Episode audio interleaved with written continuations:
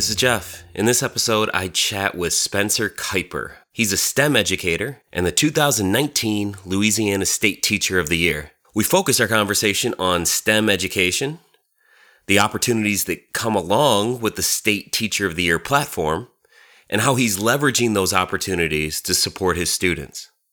And my colleague Justin Bruno joins me to help me unpack that conversation with Spencer. Welcome to the Digital Backpack.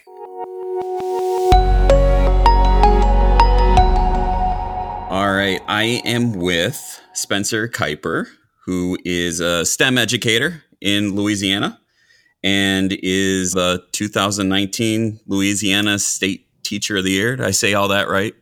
yeah, you did. Yeah. okay. Um, so, uh, have you always wanted to be a teacher? How'd you How'd you get to uh, where you're at now?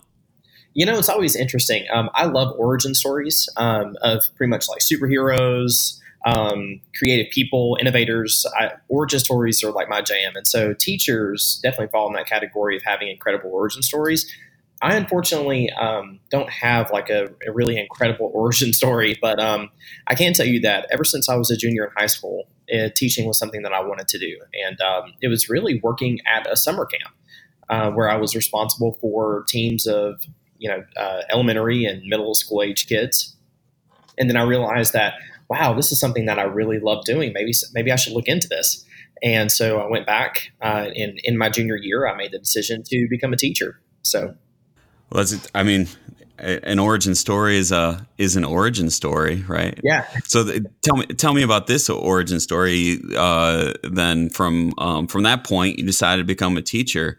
How do you get from that to like a STEM educator? Did that, that title even exist? No, um, when you when you started exploring that? It definitely did not. And in fact, the summer camp that I worked at was essentially like a STEM camp before STEM was ever STEM. And so um, when I went into teaching, you know, I would spend my entire school year. Um, it was a summer camp that I attended uh, as a child, and so I okay. would spend my entire year waiting for that one week that I was able to go to that camp. And I thought to myself, you know, why shouldn't school be as exciting as that experience. You know, I wait this entire year just for that one week. What if that could be parlayed into my classroom experience? And so I kind of set my sight on building that type of excitement and that type of impactful experience um, into a classroom experience. And so I went to school. I graduated from high school, went to college, and um, went through a traditional education preparation program. And became an English teacher actually by trade and minored in biology. So, oh wow, yeah, it was uh, it was very interesting being an English education major in a botany class. I will tell you that. Um, but uh, yeah, and so I graduated, and luckily I've had some incredible educational leaders um, that I've worked for that I've seen value in my vision of building STEM programs and uh, experiences for kids, and so I've been very fortunate. I've been able to pretty much do exactly what I set my sights for when I was 16 years old, um, building experiential STEM experiences for kids in my area. That's awesome. Yeah. I'm curious about like that that English background. What do you think that brings to um, uh, to your approach as a as a STEM educator? Have you uh, you haven't like taught a straight up ELA class ever, or have you? Or uh, when I um, first got into teaching, I taught remedial math and English, and so I did okay. teach remedial English there for a time. Um, but then I think my potential in the STEM arena and uh, technology arena was kind of realized very quickly, and so I was able to kind of pursue that um, opportunity. But as far as my English background, I leverage that I think more than anything, to be honest with you, because the my ability to communicate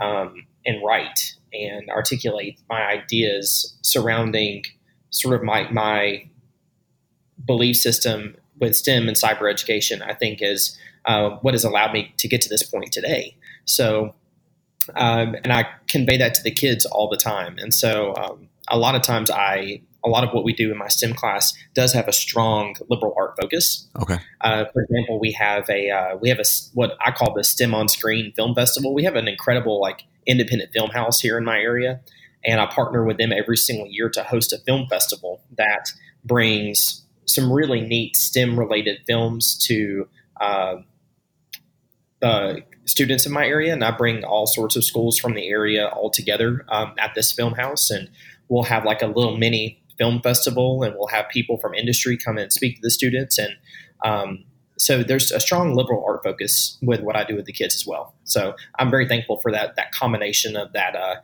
liberal art and STEM education that I received in college.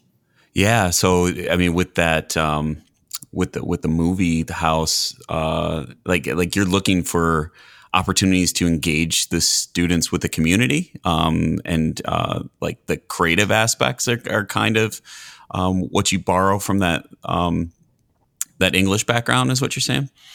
Yeah, absolutely. I mean, part of to me, the best learning happens outside the classroom, and so taking the kids out into the community, seeing not only a, a fantastic cultural aspect of our area. Um, you know, because a lot of the students have never even stepped foot in the independent film house, much less um, have engaged with it on a, a, really casual but then academic level. Um, but then the kids also prepare projects that they, we bring with them, uh, or they bring with them, and they present those to industry partners, um, local community members, and then other students from other schools as well. So it's a pretty immersive experience, and that's I think the the trademark quality of really awesome STEM education, or really education in general, is just making it where it, uh, it's as immersive as possible for kids. Yeah, and I, I imagine something that you're able to um, awaken in students is just like their value to um, to others, like the the ability to make a difference, and like seeing opportunities like within themselves, their their skill sets that um, there's there's a lot of different opportunities for different skill sets um, to to help people, right? For sure, yeah, absolutely, yeah, and uh, just awakening in, awakening in them the uh, concept that you know what they're doing inside of the classroom and the skills they're building and the knowledge they're building actually can build into something like outside of the classroom and outside of the school. Um, and so it's it's a really impactful experience, and that's just one of the experiences that we uh, kind of plan through the STEM program. Um, as often as we can get the kids out of the classroom and learning in an organic, real world setting, the the better we uh, can serve students. Yeah, and you've had some success with um, uh, like getting supporting students and showing them the opportunities with like cybersecurity. Uh, can you tell me a little bit more about that?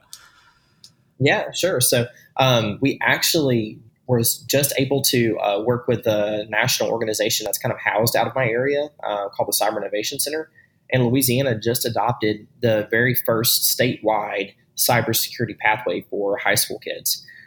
So, um, working within my school system and working within industry partners within my area, uh, the dream is to build a, a K 12 pipeline of cyber education uh, within our school system that will make our area the next um, hub for cybersecurity industry jobs uh, for in the future for our kids.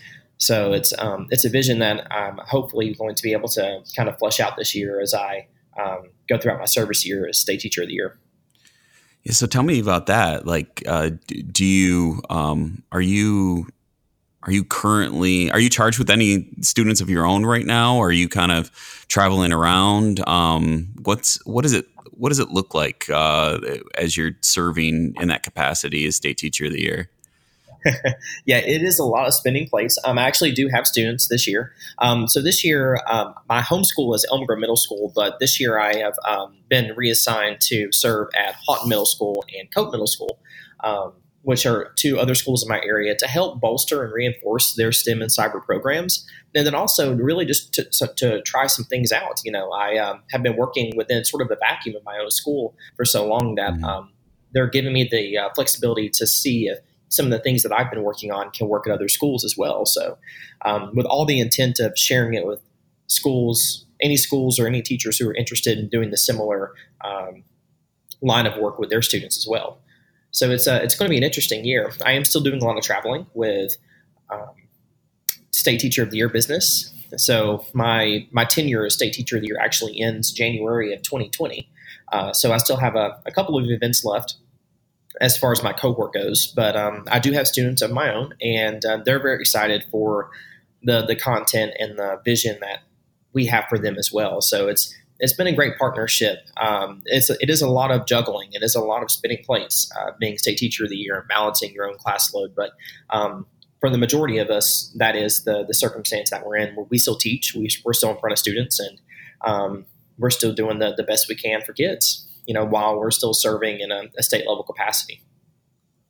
What do you think's been the greatest opportunity, uh, either for yourself personally, or your district, or just you know the field in in general that you feel like you've been able to grab onto, or uh, even after your uh, years done here, um, that like you're going to take that with you. That um, that that's forever changing the way that you approach your practice. Oh man, let's see. It's been so incredible. I will tell you that as of a year ago, pretty much to the day, um, I had never traveled internationally before. So um, I grew up in a, a kind of a, a rural setting. Uh, we didn't have a lot of opportunity or um, capability of traveling a whole lot. So uh, we never really went on vacation. So being from a rural part of Louisiana, it was uh, my perspective was kind of narrow. Um, but it, it, widened as I, of course, became older. So, uh, as of last year, a year ago, I never really traveled internationally. Um, I've gone on cruises and things like that, and have seen a, a little bit of Mexico, but uh, I've never really truly traveled internationally. And since this opportunity as state teacher of the year, I've traveled to the Middle East four times this year, and was also offered an opportunity from EF Tours, um, an amazing opportunity to go to Germany and Switzerland to observe um, their education system, learn about the culture, um, just be immersed in that experience that is Berlin.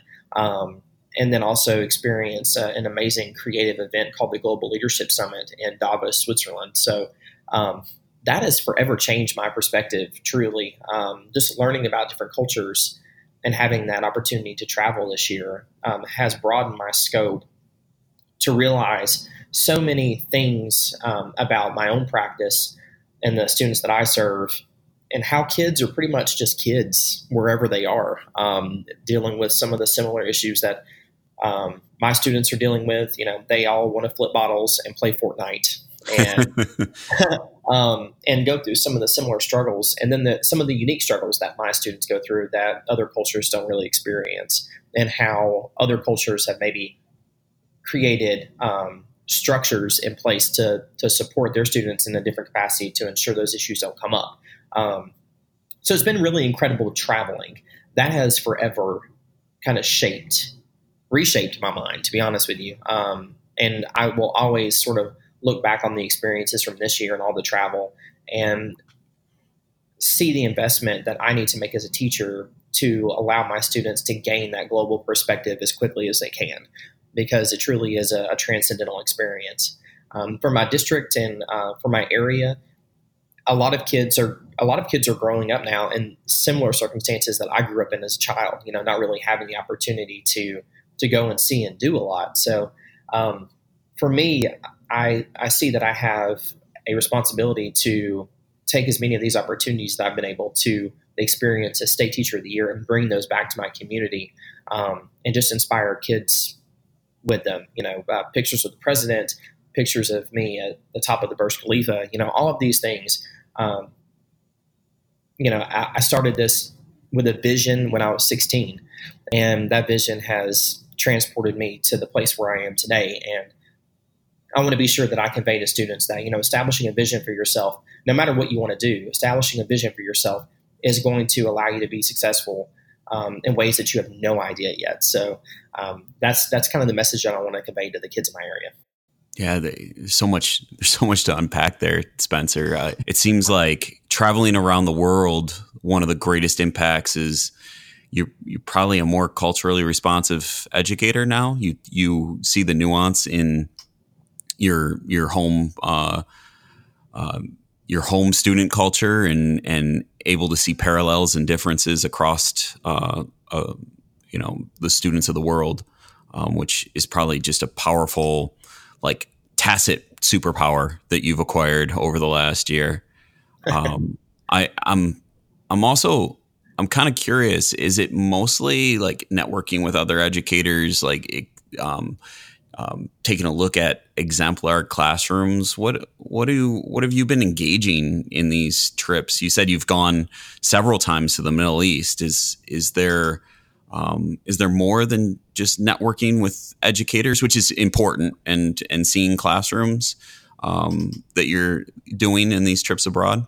Yeah, absolutely. That's a really good question because a lot of people, um, you know, it could be seen as like vacation, right? You know, like oh, right. you're going to the so oh, you're going to Germany or Switzerland. But um, it's been some of the most cerebral work that I think I've done. Um, I just turned 31, and looking back at my 20s, it, it's definitely right on up there with like maybe my first year teaching. Um, it is the most cerebral work that I think I've done in the past 10 years. Um, it's a good combination, a good balance of me conveying my ideas and my practice to other people, but then also it's putting me in the seat of a learner and thrusting me into the the capacity of trying to build I guess, background in equity and um, best practice and culturally responsive education and all of these big ideals that I think that um, as a whole, we're, we're just now seeing the true benefit of teachers going into the field and having these capacities. Um, but I've been thrust in this role of having to sort of learn all of these things at like a 30,000 foot level um, as a crash course. And so it's been a lot of me just learning and absorbing and hearing and listening and watching um, mm-hmm. other educators and um, experts within the fields um, that they're that they're presenting, uh, really just kind of conveying these ideas to us. And so for me, it's been um, extremely extremely cerebral in that capacity, just learning um, and listening to the stories of other educators and other experts in those fields. Um, and then, like I said, the other half is sort of the traveling show that is any state teacher of the year, to be honest with you. Um, going around your state, going around um, to other conferences, delivering workshops, delivering keynotes, um, and just really sharing as much as you can about your philosophy of education, why you became a teacher, and um, using your platform to inspire change, to be honest with you. And every state teacher of the year has um, like a really unique platform um, that they've developed that they hope to spend the year sort of spurring change. You talk about the platform and, and talk about the really access, access to people, access to resources, access to, uh, um, you know, global um, uh, opportunities. Um, do you are you starting to find any barriers being built by um, by your position? Is there anything like you can't do anymore? Is there anything that uh, is a is a struggle now that uh, you've got that title attached to you, like really for for a career, right? Sure, yeah. Um, and I've always said this, to be honest with you, uh, even before I was state teacher of the year, long before I was state teacher of the year. But um, I have no idea what I want to be when I grow up, ever. Um, yeah. So um, I just I love teaching and I love being in the classroom. Um, it seems like anytime that I feel like I'm lacking in an area, I just add a side hustle or two, um, like teaching at the university or working with a company or um, something that just kind of fulfills me, gets me through that little um, stint of doubt or um, feel like I'm missing something. And then I, I'm, I still always have my sight set on the classroom. So as far as barriers go, um, you know, everyone has all the state teachers of the year, and I don't want to generalize um, too much, but everyone has like, such a different circumstance circumstance that they're coming from. Um, and everyone's service year is different.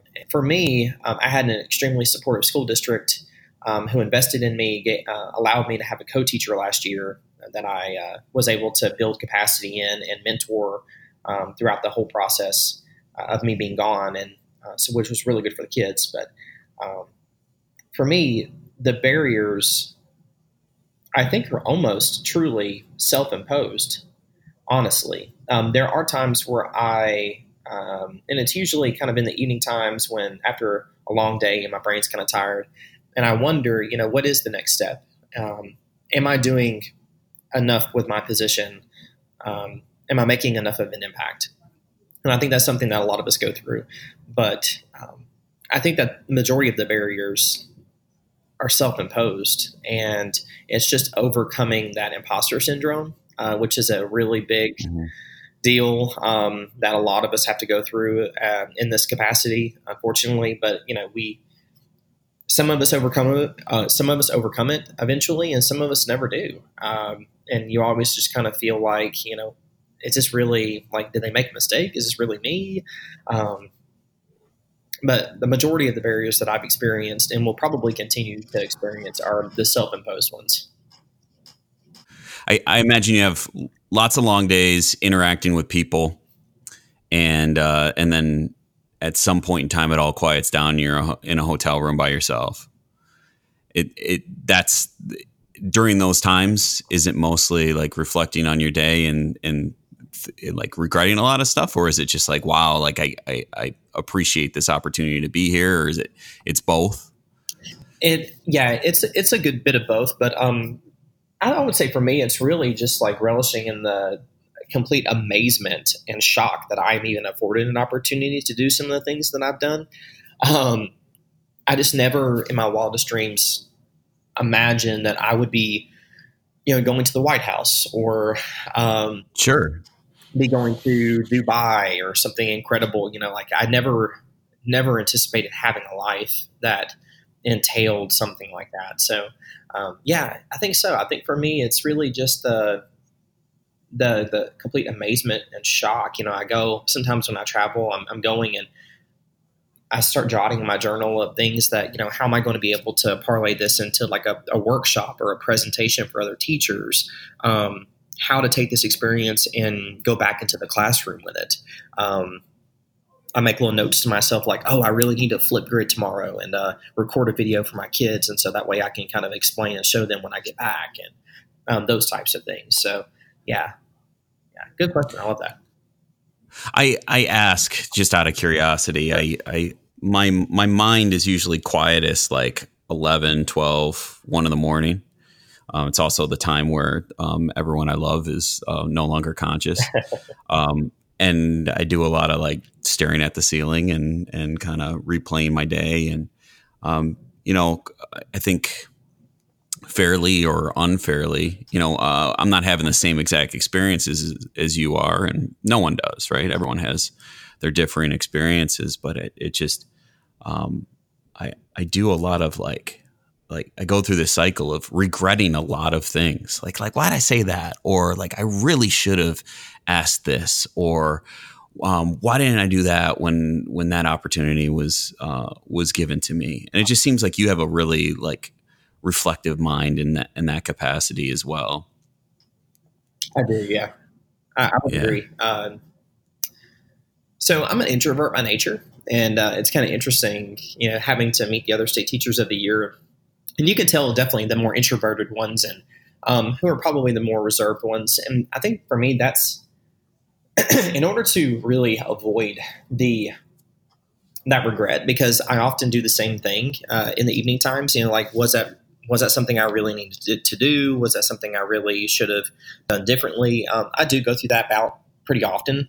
Um, but for this year of my life, I kind of flipped the script on what how I've approached situations in the past, and have really just kind of taken every opportunity in the in the front seat um, instead of being a, a, bit more passive with things. And so um, that has that has been pretty interesting because uh, with my cohort, I'm pretty extroverted with them, and um, by the time that I get back from a state teacher of the year event or really any event um, that I've attended this year, I almost have to have like a day or two just to recharge because. I've expensed um, so much energy putting into other people and putting into conversations. Um, and so that I've pushed myself and really stretched myself to step out of my box um, that my introvertedness often kind of puts me in. And um, mm-hmm. have engaged on a whole different level. And so with that, I that has kind of kept the regret at bay. Um, I've taken advantage of every opportunity, almost said yes to, or said yes to almost everything um, that I have been requested of or um, have sought to do as state teacher of the year. So the the regret I've been able to luckily kind of keep low this year, and uh, am, am, really proud of the work that I've been able to accomplish. But it was really pushing myself out of that comfort zone um, that that allowed me to do that. That's that's interesting. Are you starting to be able to draw energy then from the um, being a little bit more extroverted during the day, um, but, or is it still like always depleting for you? I I don't think that there is probably ever going to be a time in my life where I truly like just gain energy from that. Yeah. Uh, um, it's I'm sort of adapted and have uh, built in more time with my myself, my my spouse, my family to to really just have that recharge time necessary. And I have an amazing support system uh, within my own personal life that, that they're just so proud of this experience and proud of the work that I've been able to do that um, it's really just yielded some pretty great results for me personally and of course professionally. So um, no, that that recharge that's definitely necessary. It's just uh, now kind of in a different form than what it used to be in the past. Yeah. yeah.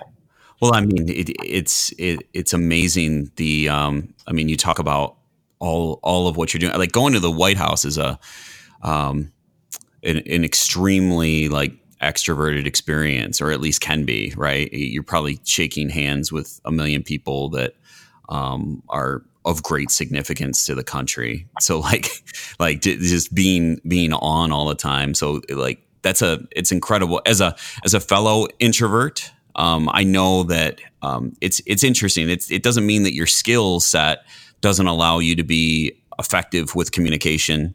Um, it, you can be a great presenter. You can be a great coach. You can be a great teacher. Right? It's just it's where you draw your energy from. Do you draw your energy by uh, being around a ton of people and interacting with them, or does that uh, does that take from you?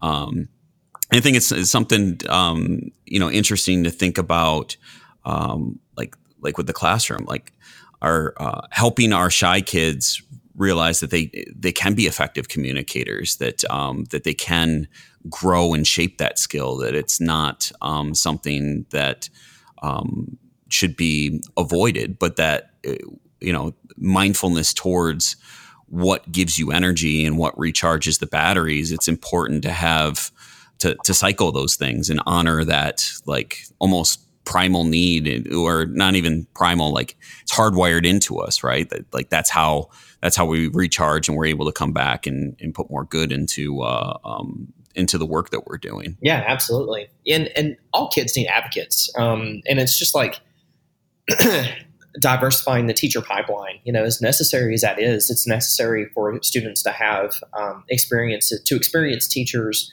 um, that have differences in personality types, uh, as much as, nece- as it is necessary for students to experience teachers from other races, sexual orientations, um, disabilities, abilities, um, and so it's it's important for students to experience educators who um, possibly embody qualities that they themselves have um, and, mm-hmm. and, see that that level of success. Um, and as teachers, it's important for us to embed activities and opportunities for those students to shine as much as the extroverted students do. So.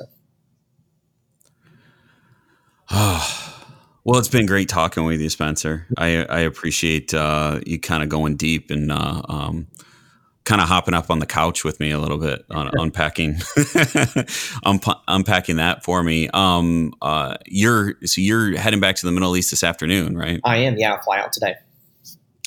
Well, um, I, I, wish you safe travels. Uh, I hope uh, you're, um, you know, you come come back with your mind racing with lots of ideas and opportunities.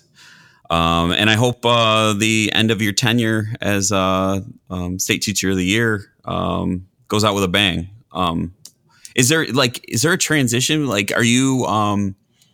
do you have a close relationship, or at least like like a functional relationship with? Uh, uh, the 2020 Teacher of the Year? Has that been um, announced at this point? It or yeah, um, his name is yeah. Clear. Yeah, he is uh, from Chalmette High School down in St. Bernard Parish in Louisiana. So okay. I'm at the top part of the state. He's at the very bottom. Um, he's an AP uh, Human Geography and World History teacher. Um, he's an incredible individual, and um, definitely, yeah, he. Uh, we all have a great relationship. Um, I will honestly say that Louisiana they they find teachers who are going to go into this not only just for a year but also assimilate into an incredible family of prior and future state teachers of the year. Um, so I have a great working relationship with the ones that have come before me, and Chris and I have a great working relationship and bounce ideas off each other all the time. So um, yeah, there's a little overlap there, and then he'll officially start his tenure as a 2020 State Teacher of the Year January next year. Well, that's so cool. Yeah. Well, yeah. I mean, um, best wishes to both of you, and um, again, safe travels. Uh, and thanks for talking to me today. Yeah, absolutely. Thank you for the opportunity. I'm here with Justin Bruno, Professional Learning Services Manager for Michigan Virtual, and my cubicle neighbor. Do we still call him cubicle or do we call him workstation? Workstation neighbor. Workstation. Workstation neighbor. Open workplace environ. Yeah, because like cubes are the tall ones, right? Right, that's true. Yeah, they're not really cubes anymore. Right. The the office had an open office environment. That very, is true. Very modern. Yeah, desk, but, mega desks, yeah. even. I don't think that traditional cubicles would lend itself well to a television program, like lines of sight for those cameras. Marking. We need some marking, some staging. I work closely with Justin. Um, I've known Justin for five years, and Justin is my link to Spencer Kiper. So thank you for introducing him to me. And I thought that we had a really good conversation. And Justin's here to help me unpack that conversation with Spencer. So take it away, sir. Let's remove it from the pack. Uh, yeah. I mean, first of all, I should mention that I only know Spencer from maybe a one hour interaction at a networking event but I was really impressed with the guy and really um, eager just to learn more about what he does, what he's able to do, thanks to the position that he's in, and um, and I was just glad that we, as Michigan Virtual, got to highlight some of that. So um, I think it's it's it's really interesting. First and foremost, I guess the kind of most natural connection I feel to Spencer is that he is a fellow native Louisianian, which I am. Um, and so when I heard him say the words "Go Tigers" to someone at this networking event, and and had like an actual pin from the state of Louisiana on his coat, and you know he's obviously the Louisiana Teacher of the Year, I knew that this was someone I needed to at least. Um, signal to to let him know that we were on the same same wavelength. And so, um, do you think he knew before talking to you I, that you had kinship? I doubt it, unless like someone, an organizer from the event, like gave him a heads up, like, "Hey, there's another one of you here." um, yeah. So I mean, I I wanted to really make sure that I introduced myself to him and um and get him connected to us in some way. And so I think uh you getting the chance to interview him was incredibly enlightening just to learn a little bit more about what it's like to be someone in that position, as well as just from the perspective of getting the vantage of someone who really thinks outside of the box, um, really kind of seizes opportunities um, wherever he is in his kind of teaching profession. And um, does things I think for the right reasons, and and those were kind of the the bigger takeaways that I had from your interview. And and kudos to you for being able to um, extract that kind of stuff from such a busy person. Uh, sure. And, yeah. First podcast he's done. He told me that after we kind of got done, and I was like, wow, like I'm sure that he's been in articles and interviewed quite a bit, but media hasn't caught up to this art form. This this art form of, of teaching. oh, of podcasting. Of podcast. Yeah. yeah, yeah. That's that's a blatant lie. Everyone's got a podcast now. I, I, like Conan pushing uh, little podcasts out of the way for that new model of hey, you're a celebrity, you can have a podcast, and Conan's not even the originator of that, right? Right. But um, uh, back on topic a little bit. Just the busyness of the guy jumped on a plane to the Middle East uh, immediately after our our conversation. He hadn't even packed yet, uh, and, and, so like that like that's an educator through and through, right? Like even even with that busy schedule, just time for everyone that he feels could be valuable. So yeah, um, yeah, appreciate his giving of his time, knowing full well uh, the busyness that uh, a teacher of the year encounters. Yeah. Yeah. So, like you mentioned, he was literally flying somewhere right after your podcast and uh, your interview. And, you know, you started the, the kind of uh, conversation with and this idea of an origin story. So he was literally a flying superhero with an origin story. Yeah.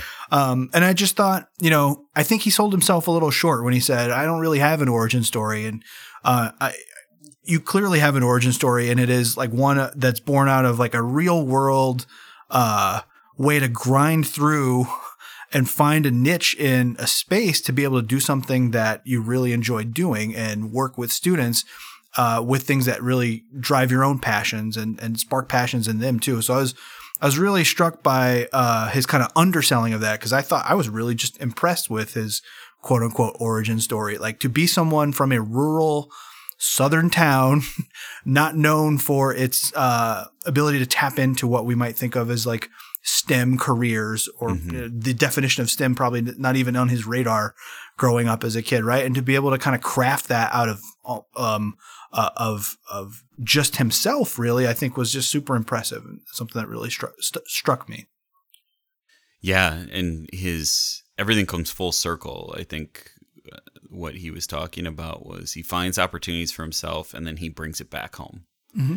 He, um, you know, goes out and and establishes himself as a STEM educator and and and begins there. But that's not that's not the end. Everything was like, what can I do to strike out? Have these experiences for myself, and consciously, he's always in two places mentally. He's where he's at in the moment, but then he's back home thinking about okay how can we how can i bring these opportunities that are you know for lack of a better term because it gets overused real world application for uh, everything that I'm, I'm going out and experiencing. And that that was really he's he's really grounded is a, is a good way to I guess sum up Spencer is that no matter how high he flies he's he's firmly grounded in what's in, what's important is ex, extending that frame of reference for his kids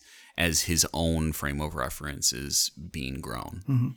Something that struck me too was his um, kind of take that the best learning happens outside of the classroom, and that's mm. something that um, you don't hear a lot of. I think when we, at least where I sit, a lot of times, right? Like um, we're talking about uh, we have such a focus on what happens in that specific period of time in a classroom from instructional moves to assessments to the standards that are in place that kind of drive that activity, right? And here he is with this totally out of the box thinking that, hey, um, I want to get these kids out, literally outside of the classroom. I want to create a film festival. Like, yeah, to have the idea of, first of all, a film festival, which I probably didn't even know what a film festival really was until like entering college. Uh, and then also to tie that to STEM, which aren't necessarily the most isn't the most natural marriage, right? In terms mm-hmm. of of, of uh, kind of topic areas. And then for him to say like this would be a great opportunity for my students to leave the classroom and experience something totally new, and um, tie these things together and just realize the kind of like interdisciplinary connections between a lot of these things. Like that, that that's that's like what visionaries do, and I'm just incredibly impressed by it. And kind of jealous that he wasn't my teacher when I was yeah. growing up, right? Yeah, it, it's the enthusiasm of it. Like whether whether that statement that you just made is true or not, that the best learning experiences happen outside the classroom, I think could be debated. Mm-hmm. However, the enthusiastic approach that he takes towards building that, I think in itself is engaging for students, right? Uh, I think that that's something to take away from what he's talking about. Like, at, as a teacher, you can have a bias towards believing a certain way and let it impact your practice and do it really well, right? Like, like go all in on it. And there's nothing wrong with just awesomeness being your guide for a, a, significant part of these these big passion projects that that you can take on. I think yeah, the, when you think about what Spencer's doing with those with those projects. That's exactly w- what it is. Um, uh, whether or not eh, research backs it, and and I do not want to downplay research. Um, it, it should inform and and does inform a lot of best practices. There's something to be said about that energy, right? Like it, it's contagious with with the kids. If you believe that there's good to be done, go out and do it and bring others along with you. Mm-hmm. Oh, that's yeah. I think you're you're entering into like a core foundational kind of like um I don't know what you would call it, like argument, debate, topic within the field of research, right? Are you born with, or within the field of education? Are you born with it? Like, is it, or is it something that just like you are, um, you embody and that you're able to create the relationship mm-hmm. with that kid to kind of bring them uh, to to bring them along on whatever journey you you want to you want to go on, or is it something that is like grinded through and learned and something that we can like bottle and and give it mm. to other teachers too, right? And I don't think for I I, I mean I, I, like to it reminds me of like the nature versus nurture debate, right? I like to think we can um, take lessons from Spencer and uh, be like Spencer in the classroom, right? Be like the great teachers that we had, um, even if we have different skill sets and even if we have a different energy, right? Um, but there is just something that's so natural about his energy and natural about his yeah. passions that I think is a real incredible value that clearly has gotten him to where he is today. Put yourself in the shoes of Spencer's administrator of record. You've got this really great educator on staff. You could approach it as I've got this supernova, right? And I, I just I need to I, I need to let this supernova do supernova things and point to the supernova and try to try to empower it to um, to do all the good that it can, all the good that he can. Let's not uh, uh, objectify Spencer here um, I don't know. I'm, I'm tapping into personal experience here where, and I'm by no means comparing myself to Spencer. I don't think we need to compare educators, but I had a lot of enablement from my, um, from my administrators, from my um, supervisors, and like, how do you how do you support a teacher like that? How do you challenge a teacher like that? How do you approach?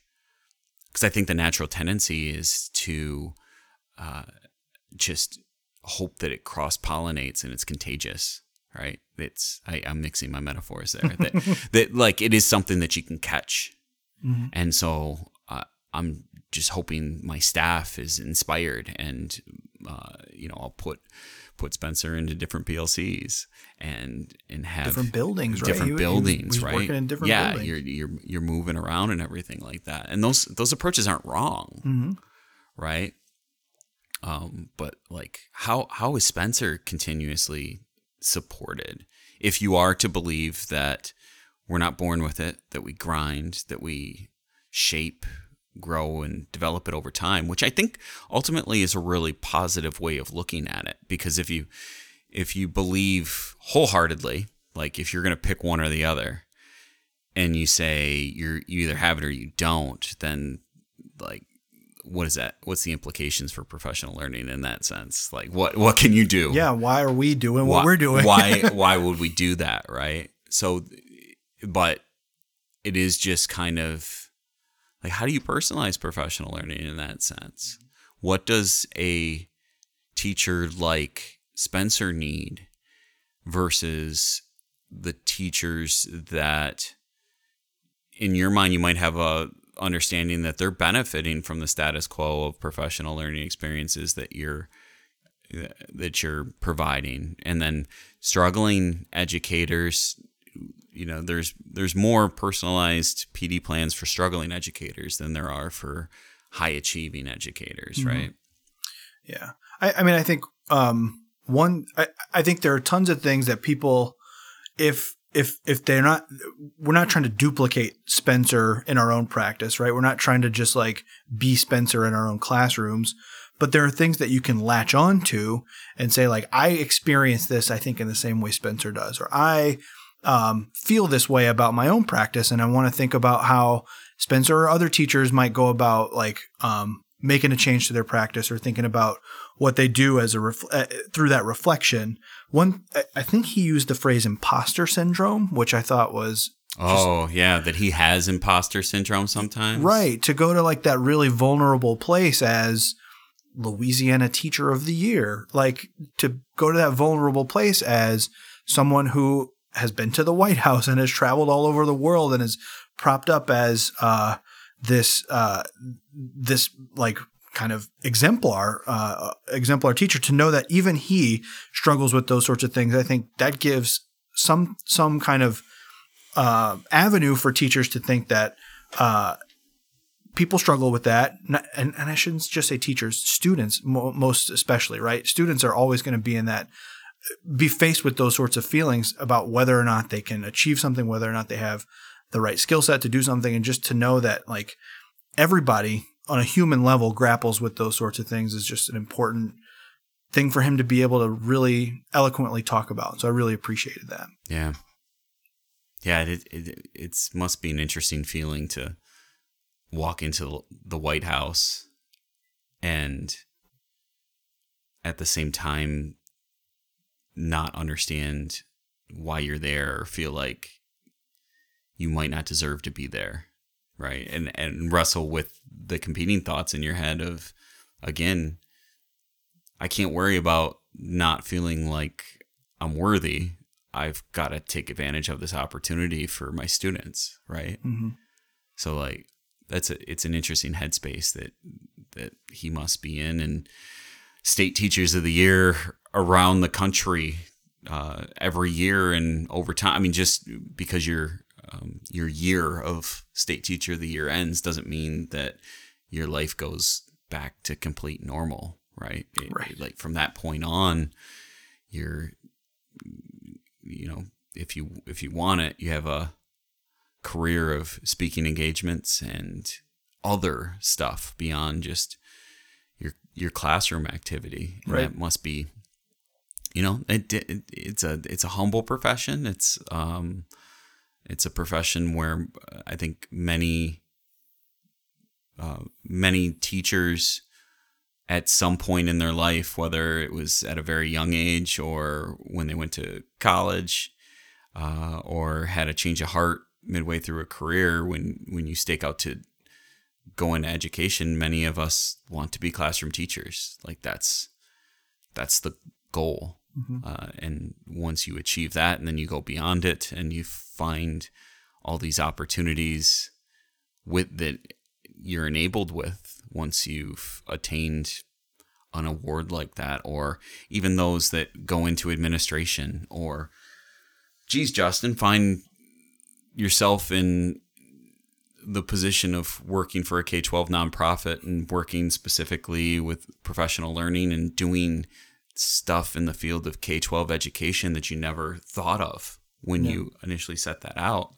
Like, how how do you um how do you accept becoming what you're becoming in that next stage of your professional life that you you didn't necessarily anticipate so i just want to take a moment to mention that i i've I joke around the office a lot that Jeff seems to like live in my brain. And I feel like this is another prime example of this. This is kind of like where my head had been after listening to Spencer's interview.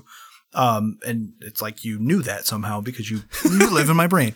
Um, I was peeking at your notes. That's what it was. uh, I mean, yeah, like to think about um, an educator's path and to think about that constant uh, question of him or herself about like, am I doing what I am best equipped to do to serve this field, to serve students, um, to kind of help everybody realize their full potential. I mean, I, I just had a ton of reflection about that, being that Spencer and I are about the same age. Um, we probably entered the teaching workforce at around the same time, um, both in the state of Louisiana, and we took totally divergent paths. And we, I think, are both pretty comfortable with where we've landed.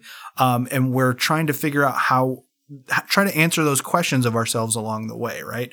Trying to make sure that what we're doing is utilizing our skill set in the best way to ultimately serve the audience that we're, we're trying to serve. And so, again, it's just really encouraging to hear someone like Spencer be incredibly reflective about those things, to have that kind of like natural uh, energy, joy, passion about things that really um, doesn't ever lead you to doubt whether or not he's doing the right thing in his own career, right? right. That that really kind of like solidify uh, and and and helps us be thankful for the fact that he's the person teaching those kids, right? Yeah, uh, absolutely. And and so that that was kind of where my headspace had been after after hearing the interview, um, and it was just I don't know, it was enlightening. It, it was refreshing. It was it, it, it helps pro, it helps us all process because we're all in this kind of like field that has a ton of complexity and a ton of um, a ton of policy implications and a ton of practical applica- practical implications that we're all just trying to like wade through a lot of times and it's just refreshing to kind of strip it all down to those essential questions and really mm-hmm. like try to answer those of ourselves do you think that that's i'm sure there's tons of intent the primary intent of awarding a state teacher of the year and giving that to a, a worthy recipient is to genuinely honor the contributions to education that that individual is making, right? But I, I feel like, gosh, it's got to be another intentional purpose to help us all come back to that classroom level, to hold up this shining example that you know like of of good and, and honoring like the individualism. Because all all the state teacher of the years and i say all i think i've interacted personally with three but like these these engaging personalities it's like holistic. Like there's flesh on the on the best practices and it's like you f- you leave it, it's inspirational. And it and it reminds you of how important that unique relationship is with that teacher, those students, and um, what what that it all comes down to that combination. That's the um, that's the crucible of of education. That teacher, those students. Mm-hmm. I just feel like if there's no other purpose beyond to remind us that that is what we're striving towards. And that is what everything that we do, whether it be from a policy standpoint or a practical, um, professional learning uh, standpoint, um, or tweaking. I mean, you could you could tweak grade levels in buildings and and do all sorts of stuff, but it all comes back to that teacher, those students. Mm-hmm. I I I'm that's kind of exactly where I was trying to distill the conversation was like why why do we have this award? What are we what are we trying to do with it? How are we trying to use it to serve the field? Um, and I think I mean it's going to be different across every state and the way that that teacher kind of uses that platform is going to be different across every individual. Um, but I do think like there's a legitimate intent to just holding that person up, to holding that kind of like practice up as an example. Um, and I don't know, sadly in America, we, we find ourselves having to legitimize the profession a lot of times, right? To sure. argue in favor for yeah. it, of it. You and I talk all the time about, you know, seeing teachers treated as rock stars in other countries and, you know, kind of reaping a lot of the benefits that you don't really get um, uh, ancillary benefits, right? Like not not just like the benefit of being able to have a direct and incredible impact with a student. Um, but I think if we can do more of that, if we can use these platforms to kind of like encourage more of that dialogue and and sh- and just kind of showcase the incredible impact that these people have, then um, ultimately I think that's a good thing. And I want us to be able to kind of expand on that to the extent that we can, right? And to um, highlight as many people as we can. I mean, that's why I love your podcast is because you're you're hearing from people who are doing it on a day to day basis, and um, you're giving a little bit of insight into exactly what you said, like that teacher and those students, and mm-hmm. and and that's ultimately what it what it is. Well, thanks. you, was I supposed to come on and review your podcast in, in front of you? Is that's that... what. Let's let's go through the constructive points now. well, thanks for the invitation. You know, uh, talking to Spencer. Um, you know, you met him and spoke to him for such a brief period of time, and I had no idea that that's that was the extent of of the the, the working relationship or uh, the, the personal relationship that you had with him. So I appreciate that, and I appreciate you coming on and, and helping me unpack a little bit. I've this is the third one that I've done. I really like the feeling of it. I uh, I've been using the metaphor of uh, resin on top of a, a table or countertop uh, it just helps to, um, you know, fill in all the cracks and really round out uh, what we have um, content wise from from these. So, thank you for uh, being that thought partner and and uh, appreciate the back and forth. Absolutely, it's my pleasure.